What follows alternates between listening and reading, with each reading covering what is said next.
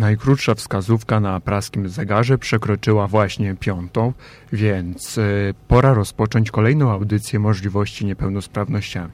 Z Wami witają się ponownie Wojciech i Jakub, a w studiu jest z nami pan Mirosław Kordyszewski, rodzic osoby, y, która gościła na jednej z przeszłych audycji, Agaty Kordyszewskiej, mającej dziecięce porażenie mózgowe. Dzień dobry panie Mirosławie. Dzień dobry panu, dzień dobry państwu. Dziś będziemy rozmawiali o niepełnosprawności z perspektywy rodzica. Naszym pierwszym pytaniem będzie, jak czuje się rodzic, gdy dowie się, że jego dziecko będzie miało niepełnosprawność? No, u mnie to już było y, bardzo dawno, bo córka ma już ponad 30 lat, ale do tej pory to pamiętam, bo to jest y, szok w rodzinie. Mhm. Y, Po pierwsze, ja w ogóle nie znałem się na tym, co to jest porażenie, dziecięce porażenie mózgowe. Mhm, To w ogóle jak żona mi o tym powiedziała, to y, nie bardzo wiedziałem o co chodzi i nie zdawałem sobie sprawy z konsekwencji tego, jak to w ogóle wygląda. Agata się urodziła y, w, jako wcześniak i na początku jakby wszystkie jej niedociągnięcia takie fizyczne to były y, spychane na, y, że to jest z powodu wcześniactwa, że to wszystko minie, przejdzie. Ale mijały miesiące, a jakby Agata była naszym trzecim dzieckiem, więc żona i ja wiedzieliśmy, że ona się nie rozwija tak jak normalnie też. Nie mieliśmy pojęcia, jak się rozwijają wcześniaki. I dopiero właściwie, jak już Agata miała kilka miesięcy, to y, żona poszła do lekarza. Bo w ogóle historia jest też takie, że y, moja żona jest lekarzem, to jest pediatrą. I pracowała w szpitalu dziecięcym. I jakby wszystkie koleżanki w pracy nie zdiagnozowały zjawiska. No to, bo naj, jest takie powiedzenie, że lekarz nie powinien leczyć własnej rodziny. I to chyba jest najlepszy przykład. I po kilku miesiącach, jak żona poszła w ogóle do innego lekarza, nie przedstawiła się, że jest lekarzem, i wtedy dopiero usłyszała diagnozę, że Agata jest z dziecięcym porażeniem mózgowym. Mhm. A jaka była reakcja mm, reszty rodziny, czyli trójki rodzeństwa oraz znajomych? Znaczy, dzieci to sobie też nie zdawały sprawy, y, jak to będzie dalej, ale dzieci ją y, traktowały normalnie. W ogóle Agata też osiągnęła jakiś sukces życiowy, bo teraz samodzielnie już mieszka, daje sobie radę w życiu. Y, Ponieważ Agata była naszym trzecim dzieckiem, więc my ją traktowaliśmy jak wszystkie pozostałe dzieci. Więc stąd y, nie miała żadnych handicapów i stąd może tak jej dobrze poszło w życiu. Mhm. Y, Teraz zagramy dla Was utwór Summertime, Ella Fitzgerald i Louis Armstrong.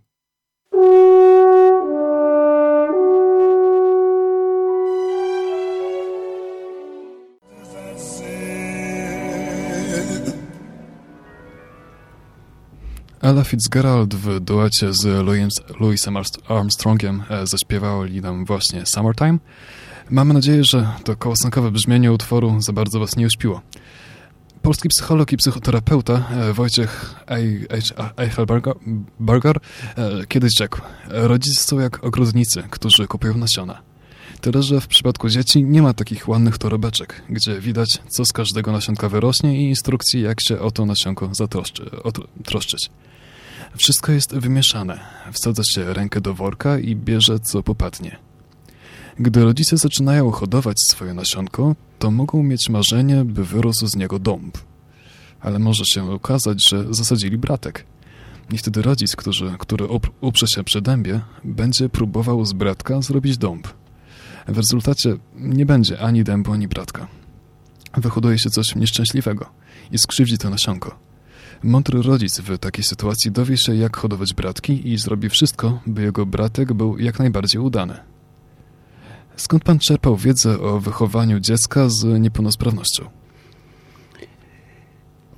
tej wiedzy wtedy y, nie było. Trudno było ją zdobyć. To były początki. Przez to, że medycyna się bardzo rozwinęła i ratuje się wszystkie dzieci, więc jakby dzieci z porażeniem mózgowym jest coraz więcej. A wtedy nie było, a może nie wiedzieliśmy wtedy.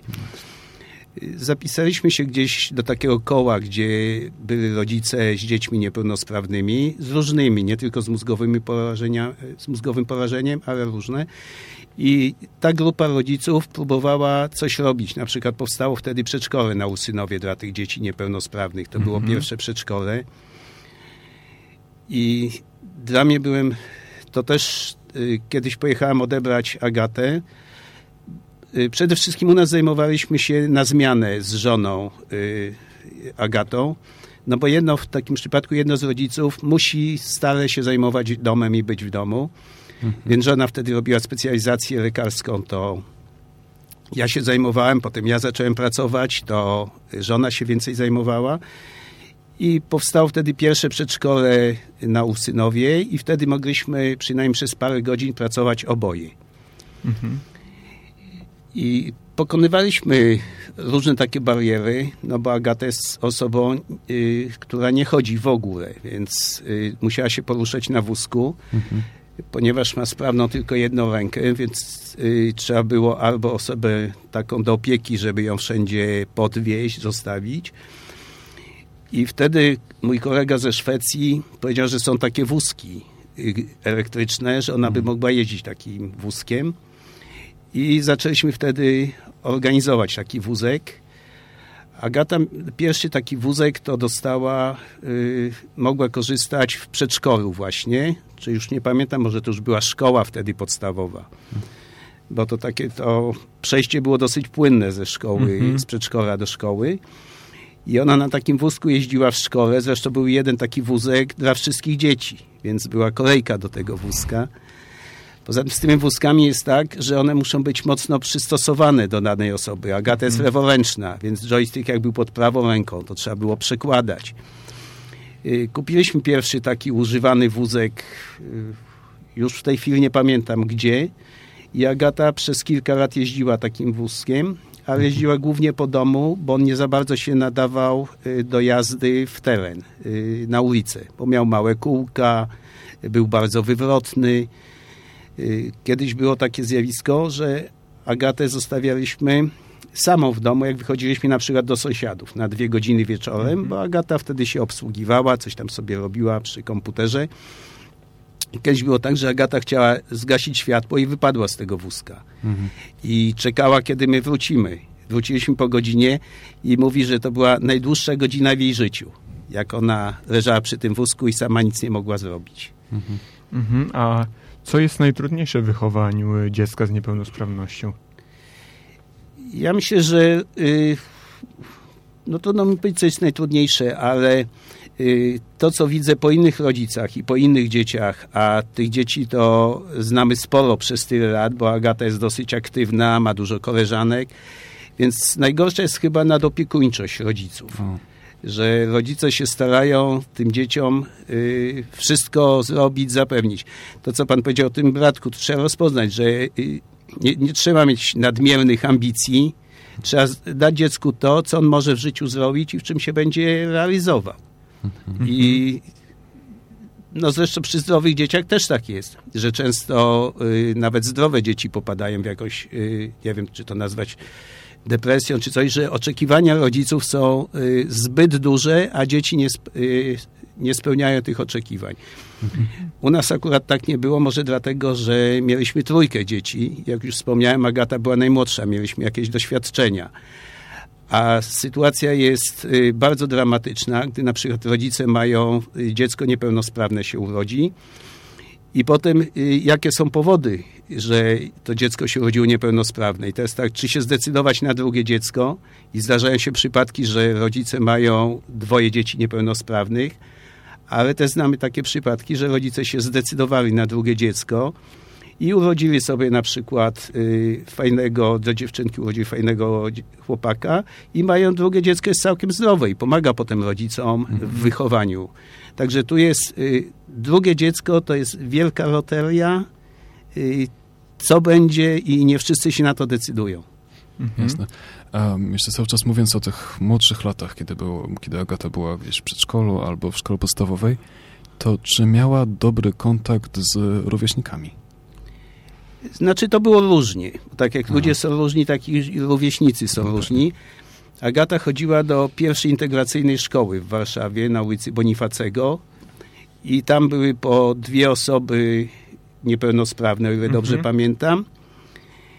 I były takie dzieciaki, które jej pomagały, otwierały drzwi, a y, niektórzy to byli tacy, że musieli się wepchnąć przed nią, to ona najechała na nich wózkiem, że w ogóle, bo Agata wolno operuje, te reakcje są dużo wolniejsze niż u normalnych dzieci. Więc tu jest y, różnie. No. Jest coraz lepiej, bo ta kultura y, w stosunku do osób niepełnosprawnych i zrozumienie jakby w społeczeństwie coraz większa. Ale na to y, potrzeba po prostu czasu. Ja miałem taki przypadek, jak to się zmienia. Jak kiedyś y, Agata dostała już inny wózek, lepszy, taki, że mogła wyjeżdżać sama y, na miasto. I zdarzyły nam się dwa takie przypadki, kiedy Agata do nas dzwoni o godzinie 11 wieczorem i mówi, że z pętli uciekł jej ostatni autobus i czy możemy po nią przyjechać. Mm, Jeśli jest, jesteśmy w tematyce szkolnej, to y, zastanawiam się, czy nauczyciele i szkoła w jakiś sposób wspierały pana córkę. Szkoła wspiera te szkoły integracyjne, to jest bardzo dobry pomysł. I Agata na przykład miała, y, ponieważ sama nie pisze, więc miała dodatkową nauczycielkę, która jej pomagała w różnych rzeczach. Ale to na przykład niektóre dzieci, y, tak wracając do zachowań, to zazdrościły Agacie, bo uważały, że pani nauczycielka rozwiązuje za nią klasówki. Mhm. Czyli te początki szkół integracyjnych nie były łatwe. Nie było łatwo, bo tego się uczyli i nauczyciele, i dzieci się uczyły. Y, Chociażby y, takie sytuacje były, no wszyscy się uczyliśmy tego. Jak kiedyś dzwoni do mnie kolega i mówi, słuchaj, twoja córka jest na przystanku, to była zima, na przystanku autobusowym tam koło Galerii Mokotów i czy to tak ma być, że ona tam ma być na tym przystanku? Ja mówię, tak, bo ona pojechała z koleżanką i ona autobusem będzie wracała do domu. Mhm. Jasne. Dobrze, to mm, teraz e, znowu krótka przerwa. Urszula Sipińska zaśpiewa nam utwór Mam cudownych rodziców.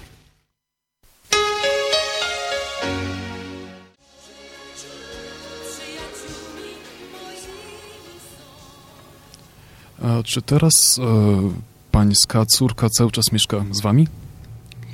Nie, Agata y, jest już dorosłą osobą, jak wspomniałem, ma już 30, 30 kilka lat. O wieku kobiet się nie mówi, ale to możemy powiedzieć, że jest 30 kilka lat.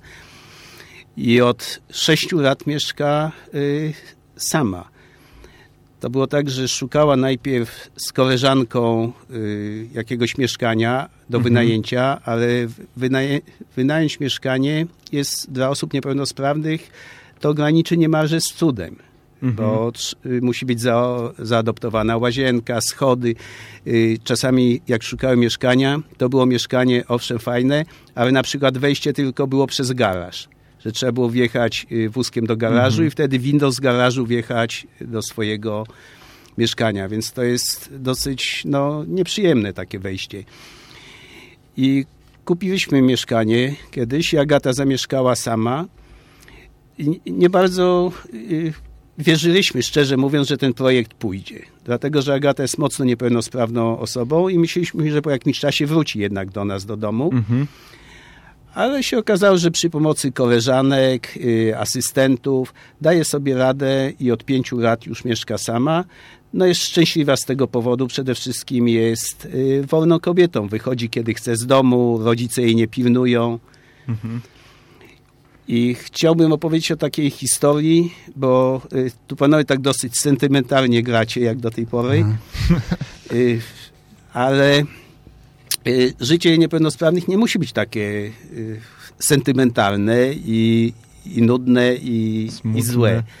Bo y, Agata y, spo, y, w internecie spotkała koleżankę y, z Mazur, y, też niepełnosprawną i ta koleżanka zaczęła przyjeżdżać do nas y, na weekendy. Rodzice ją przywozili na weekendy i w- poniedziałek albo w niedzielę wieczorem ją zabierali. I po kilku takich przyjazdach, kiedyś rodzice przyjechali po nią, a ona powiedziała, że y, ona nie wraca do domu. jedzie z rodzicami. I wtedy wyszło na jaw, że to była grubsza gra, dlatego no, że za każdym razem jak przyjeżdżała do nas, to przywoziła ze sobą jakieś ciuchy. I się okazuje, że ona już ma się tu w co ubrać, że wszystko powoli z domu wywiozła i nie chce wracać do rodziców. I wtedy znaleźliśmy się w trudnej sytuacji, no bo rodzice chcieli ją zabrać. Y, co my mamy zrobić? No powiedzieliśmy, żeby ona sobie przemyślała, niech rodzice sobie przemyślą. No i ta koleżanka mieszkała u nas przez trzy tygodnie. Rodzice kilka razy przyjeżdżali ją zabrać, ale twarda była, nie dała się zabrać do domu. Nie chciała wsiąść nawet do samochodu do rodziców. I potem znalazła sobie mieszkanie w Warszawie, co też nie było jej łatwo, bo Agata jej y, pomagała szukać. Y, ona nie znała Warszawy, ale są jednak dobrzy ludzie, że gdzieś tam znalazła sobie pokój i już od kilku lat mieszka w Warszawie. Y, utrzymuje się z zasiłku, który tam niepełnosprawni dostają.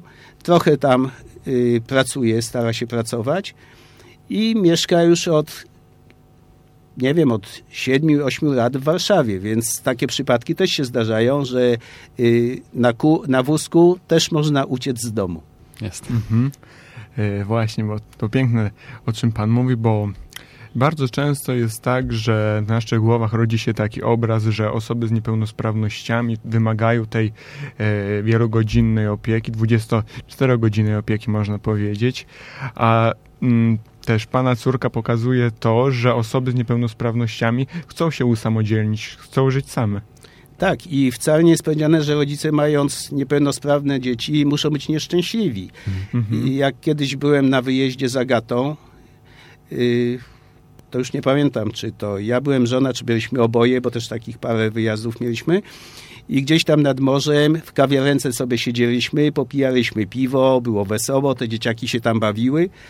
I tam słyszymy taki komentarz. Zobacz, mówi, mają takie niepełnosprawne dzieci i się śmieją i żartują sobie. Tak jakby rodzice niepełnosprawnych dzieci nie mogli żyć normalnie. Mhm. Czyli no można, trzeba tylko po prostu chcieć. No, także jak są smutne są y, takie elementy w życiu i, i, wesołe, to jak w piosence. No, graliście do tej pory smutno, może zagracie coś innego, weselszego. No dobrze, zagramy. Jak już nas pan prosi, to nie możemy odmówić. E, Maciej Malanczuk i zespół Psychodancing zagra nam utwór Cygańska Dusza.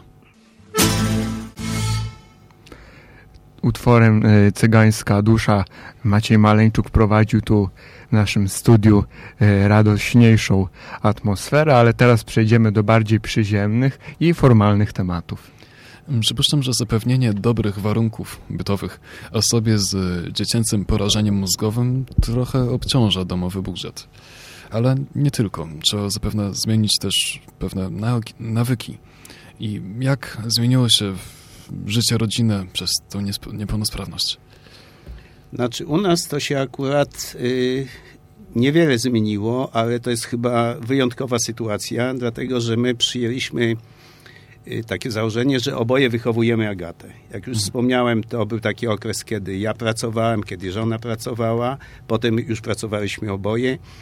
Ale w takich rodzinach niepełnosprawnych najczęściej jest tak, że jedna osoba musi być z dzieckiem. I mhm. wtedy już powstaje y, jakby luka finansowa drugiej Y, pensji. I te rodziny no, kłopota, y, spotykają się z dużymi kłopotami, bo na dziecko niepełnosprawne trzeba wydać więcej pieniędzy, bez jakaś rehabilitacja, przejazdy. Takie dziecko więcej kosztuje niż normalnie, a pieniędzy jest w rodzinie mniej. Mhm. I państwo tu akurat niewiele pomaga, bo te zasiłki, tak jak do, które dostaje Agata, to jest kilkaset złotych miesięcznie Agata jeszcze jest tak y, osobą, y, która y, no taką bardzo energiczną, ona chce pracować, chce być samodzielna. Mhm. I Agata, odkąd się wyprowadziła, to prawie cały czas pracuje. I są takie okresy, kiedy traci pracę, ale większość czasu pracuje i jeszcze tam trochę do tej swojej renty dorabia państwo słabo się zajmuje niepełnosprawnymi, bo jak już rzekłem, tych pieniędzy jest mało. I tu taki trochę przeżyłem dysonans, y, dlatego że jak y, państwo teoretycznie pomaga y, rodzinom z dziećmi. I takim sztandarowym programem to jest program 500. I my mieliśmy akurat trójkę dzieci, już mamy trójkę dzieci dorosłych. I syn, który. Agata nie dostała z tego programu nic, no bo wiadomo, że nie ma dzieci. Córka y, nie dostała nic, bo była samotna i gdzieś tam lekko przekroczyła ten, y, tą pulę, a na dwójkę dzieci dostał syn, który najwięcej zarabia pieniędzy, któremu to 500 plus nie jest potrzebne i on dostał 1000 złotych zasiłku. Więc jakby tu los, znaczy działania państwa są ślepe, bo w naszym akurat przypadku w rodzinie to dostali pieniądze ci, co najmniej potrzebowali. Że to rozeznanie w potrzebach społecznych nie jest najlepsze. Zresztą mhm. najlepszym tego przykładem jest, y, są od czasu do czasu y, demonstracje rodziców czy protesty rodziców z dziećmi niepełnosprawnymi. Bo to jest naprawdę y, olbrzymi problem i często kończy się tragediami. Często bywa tak, że ojciec odchodzi z domu, bo mhm. nie znosi, wśród naszych znajomych jest bardzo dużo samotnych matek wychowujących niepełnosprawne dzieci. Bo jak to się mówi, że ojciec nie wytrzymał psychicznie i musiał odejść. I tu jest naprawdę no, gigantyczna robota do zrobienia, bo chociażby zapewnienie ortopedyczne dla tych dzieci, yy, chociażby wózki, tak jak taki wózek yy, elektryczny, to jest wydatek rzędu kilkunastu albo nawet dwudziestu kilku tysięcy złotych. Mm -hmm. I są takie okresy zrywu, że był taki okres, że było tych wózków w nadmiarze. Że wtedy, jak mhm. Pefron jeszcze działał sprawnie, to wszyscy mogli, te wózki dostawały elektryczne i to też trzeba jakoś wyważyć, bo tak jak Agata potrzebuje taki wózek i ona się na tym wózku cały czas porusza. Ale na przykład y, nie podobało mi się, że niektórzy to wykorzystywali, że brali te wózki elektryczne, mogli jeździć na zwykłym wózku, ale brali te wózki elektryczne i potem sprzedawali te wózki. Zrobił się wtórny rynek. Mhm. Więc jak y, widzicie Państwo, wyważyć tą pomoc wcale nie jest łatwo, żeby się nie odbijać od ściany do ściany. Mhm. Wspomniał tutaj pan, że e, jest, e, w wielu rodzinach jest taka sytuacja, że mężowie odchodzą od żon w związku z tym, że dziecko ma niepełnosprawność. Rodzice też strajkują e, w związku prawda, z niskimi dofinansowaniami. Zastanawiam się, czy pan osobiście miał taki moment zwątpienia, że sobie pan nie poradzi. No ja akurat nie miałem, bo sobie jakoś w życiu organizuję i radzę. Jestem mhm. zresztą bardzo optymistycznie nastawiony do życia trochę Agata tak z charakteru to jest do mnie podobna. Mhm. I ja nigdy nie miałem cienia wątpliwości, że sobie nie poradzimy, że zrobimy. Ja to wychodzę z założenia, że coś już koło ciebie jest, to trzeba to tak zorganizować, tak, jak jesteś dębem, to się zachowuj jak dąb.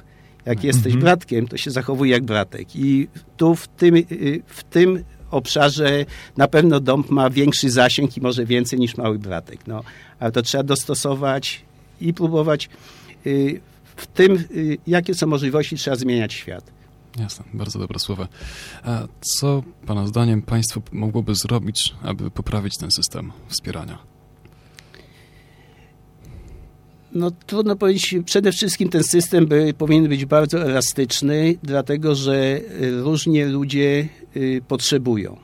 Czyli on powinien być jak najbliżej osób niepełnosprawnych, może y, prowadzony tak niecentralnie, a przez samorządy, bo nie wszyscy mhm. potrzebują pieniędzy. Jedni potrzebują pieniędzy, inni potrzebują opieki. I to powinno być bardzo zróżnicowane, bo pieniądze nie zawsze załatwiają sprawę. Więc to jest sprawa ośrodków dla niepełnosprawnych. Mamy takich znajomych, którzy mają autystyczne dziecko. I to, to dziecko też fajnie, jak jest jakiś ośrodek i oni mogą do tego ośrodka na kilka godzin to dziecko oddać to bardzo ułatwiają y, życie rodzinne takie, y, takie ośrodki. Więc nie same pieniądze, a różne działania i wtedy kontakt z osobami niepełnosprawnymi, jeżeli jest dobry, to od nich wychodzą te wszystkie rzeczy. Jak na przykład chociażby rehabilitacja. To praktycznie dla niepełnosprawnych dzieci, tak jak w przypadku Agaty, to nie ma y, rehabilitacji że tak powiem, państwowej. My mhm. płacimy za rehabilitację i przychodzi do niej rehabilitant i musimy zapłacić. Mhm. Więc y, jest dużo do zrobienia.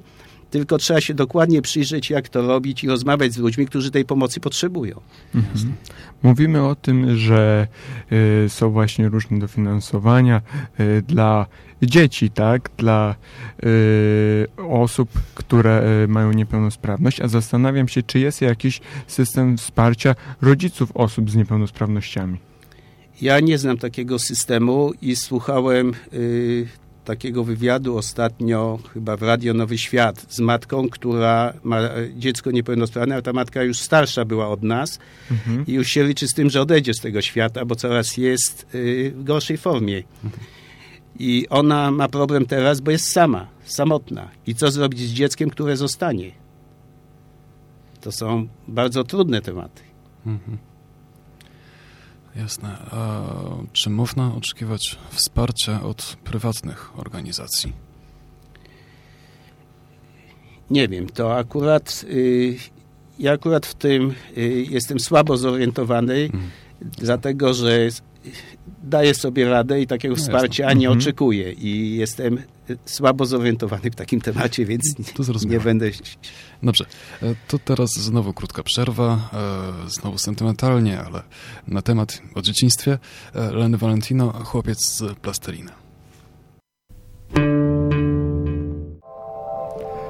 Powiedział Pan o tym, że córka 6-7 lat temu przeprowadziła się do Warszawy i bardzo chciała się przeprowadzić, usamodzielnić. A jak porusza się po mieście Warszawie? Czy korzysta z środków komunikacji publicznej? Tak, Agata korzysta ze środków komunikacji publicznej. Teraz jest to zdecydowanie lepiej, bo jeszcze 20 czy 25 lat temu to była masakra. To w ogóle kierowcy nie chcieli na przykład y, podnosić tej klapy, żeby wjechała na wózku. Y, kiedyś był taki mróz. Ona stoi na przystanku, czekała już tam pół godziny autobus, na autobus podjeżdża, a kierowca mówi, że jej nie zabierze, bo u niego klapa nie działa i żeby poczekała na następny. Hmm. Więc to w ogóle na początku, jak Agata zaczęła się poruszać, to zawsze przychodziła do domu zdenerwowana, ciągle były przygody. Od pewnego czasu to się zmieniło. Szczególnie Agata sobie bardzo chwali panie, że panie kierowcy to są znakomite. One wychodzą, mhm. pomogą. Y, zdecydowanie tu do panów taka uwaga, że nie dorastamy kobietom do pięt akurat w tej dziedzinie. Y, nie, nie wszyscy oczywiście panowie, bo kiedyś się zdarzył taki przypadek, że Agata wracała do domu i my mieszkamy w takiej okolicy, gdzie chodniki były zasypane, tam już nikt nie odśnieżał. Jak ona wysiadła z autobusu, to nie mogła po śniegu pojechać. I mhm. już y, zadzwoniła do mnie z autobusu, żebym po nią wyszedł, bo że ona poczeka na przystanku i żebym ją pomógł jakoś przez te zaspy przepchnąć do domu. Wychodzę na ulicę, patrzę, Agata jedzie ulicą, a autobus za nią. Ją osłania, i Agata jedzie, bo powiedziała kierowcy, gdzie mieszka i on tam te 300 metrów, to już była przy skręcie do naszego domu, jak kierowca z tyłu za nią jechał i ona jechała przed kierowcą. No to byłem w szoku wtedy. Zachowanie mhm. kierowcy i ani w autobusie nikt nie mówił, że tam za wolno jedzie czy coś. No. Wszyscy generalnie to się bardzo zmienia i uważam, że to, co jest teraz i to, co było 30 lat temu, to jest przepaść. Tak jak się zmieniła Polska przez te 30 lat, to ludzie mhm. też się zmieniają i to w tym takim pozytywnym kierunku, że coraz więcej ludzi już sobie mówi dzień dobry, na Agatę znają ludzie tam w okolicy, gdzie ona mieszka. To kiedyś był taki sympatyczny też y, przypadek, gdzie Agacie popsuł się wózek i jakiś pan gdzieś ją tam z przystanku odprowadził do domu, gdzie ona mieszka, bo ten wózek trzeba pchać, to mhm. trzeba było rozłączyć biegi. Agata mu powiedziała, co trzeba zrobić. Ten człowiek wszystko zrobił i y, przypchał ją na tym wózku do domu. Mhm. A jak z taksówkami? O, z taksówkami to jest słabo, bo Agata może jeździć tylko takimi taksówkami dostosowanymi do y, wózków i tu jest tak, jeżeli chodzi o transport miejski, to tam jest bardzo trudno zorganizować. Trzeba dużo wcześniej zamówić sobie ten transport, więc to mhm.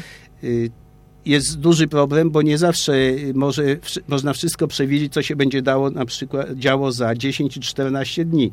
A tam są takie terminy, że w takim terminie trzeba y, zamówić. Czyli jak wypadnie y, wizyta do teatru, to można sobie zamówić, czy do kina ale już jak na przykład wypadnie wizyta do lekarza, to już tej taksówki tego dnia ani następnego nie ma. Hmm. Są prywatne taksówki. Agata rzadko z nich korzysta, ale one są drogie. Mhm. U nas to w naszym przypadku jest tak, że y, jesteśmy skazani na, y, że tak, na życie z niepełnosprawnością.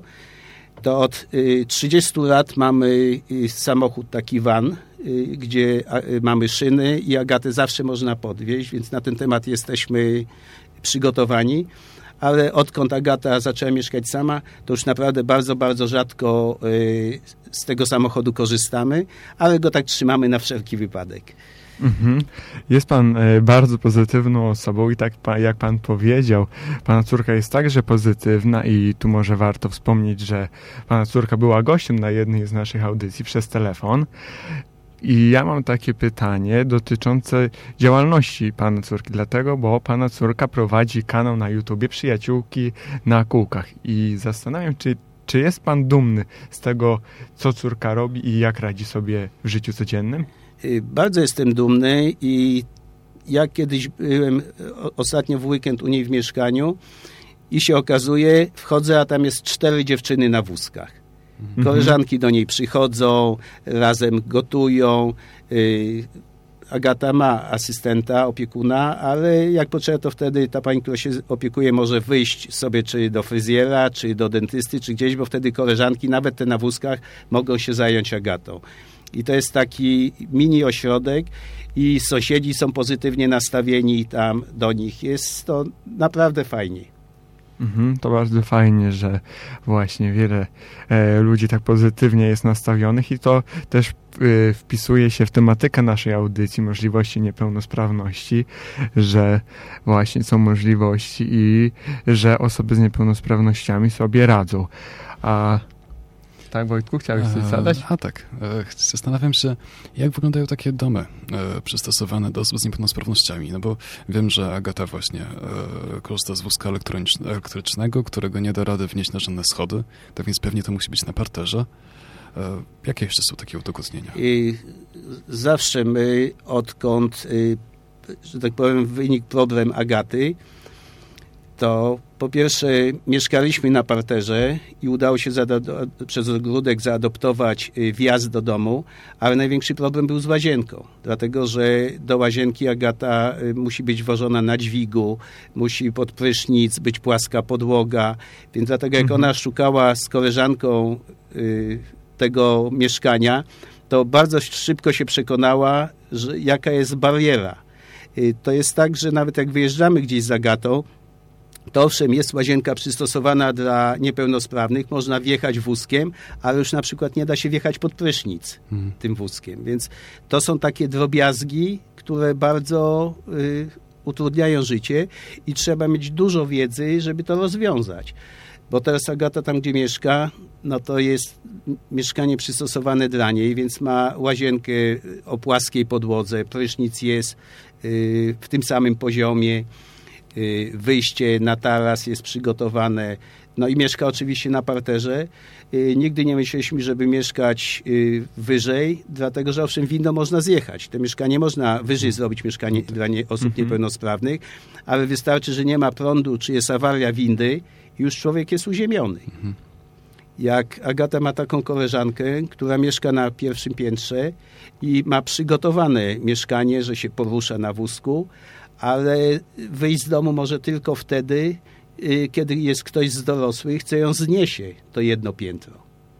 I nawet jak ona przyjeżdża o którejś godzinie i jak nie ma osoby dorosłej, która ją wniesie na pierwsze piętro, to już jest problem.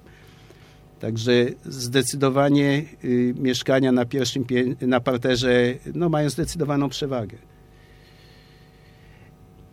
Yy, tak, yy, to jeszcze tak e, wspomnę dlatego, bo jak pan powiedział o tym mieszkaniu na e, parterze, przypomniała mi się historia e, naszej współprowadzącej Darii, której dzisiaj nie ma, ale już za tydzień na pewno pojawi się na audycji, która to właśnie też mieszkała od najmłodszych lat na drugim piętrze, no i nie było to dla niej łatwe, żeby wychodzić z domu, żeby się przemieszczać, także to niezwykle istotne, żeby te mieszkania były na parterze, bo to też dużo ułatwia, tak jak pan y, powiedział. A mm, mnie ciekawi i, i też y, mm, jakie rady mógłby pan udzielić rodzicom dzieci z niepełnosprawnościami? Ja myślę, że po pierwsze to zaakceptować. Mhm. że tak jest i wtedy od razu będzie łatwiej i, i też, żeby traktować te dzieci normalnie, że one mają swoje humory, mają swoje ambicje. Y, Trzeba traktować te dzieci, to chyba to, co nam się udało, że Agatę traktowaliśmy jak y, normalne dziecko i stąd może tak dobrze Agacie w życiu poszło. Mhm. Jasne. Powoli już będziemy kończyć dzisiejszą audycję. Bardzo dziękujemy wszystkim słuchaczom oraz przede wszystkim panu e, Mirosławowi, Mirosławowi. Tak, za wniesienie tutaj masy pozytywnej energii. Ja jestem dzisiaj naprawdę niezwykle zadowolony, bo tu jest bardzo pozytywna energia i też bardzo pozytywny przekaz płynie dla naszych słuchaczy, bo wiele osób myśli, że rodzice osób z niepełnosprawnościami są tacy załamani, smutni, uwięzieni w domach, nie mogą nigdzie jeździć, a pan pokazuje, że można, że można prowadzić radosne życie, można spełniać marzenia, a niepełnosprawność nie jest żadną przeszkodą. I można normalnie pracować. Tak. Tak. Zachęcamy do zajrzenia na i obserwowania naszego profilu możliwości niepełnosprawności na Facebooku i Instagramie. Przypominamy, że można słuchać nagrań naszych audycji na platformach m.in. YouTube, Spotify, Apple Podcasts, Google Podcasts, Breaker i Anchor.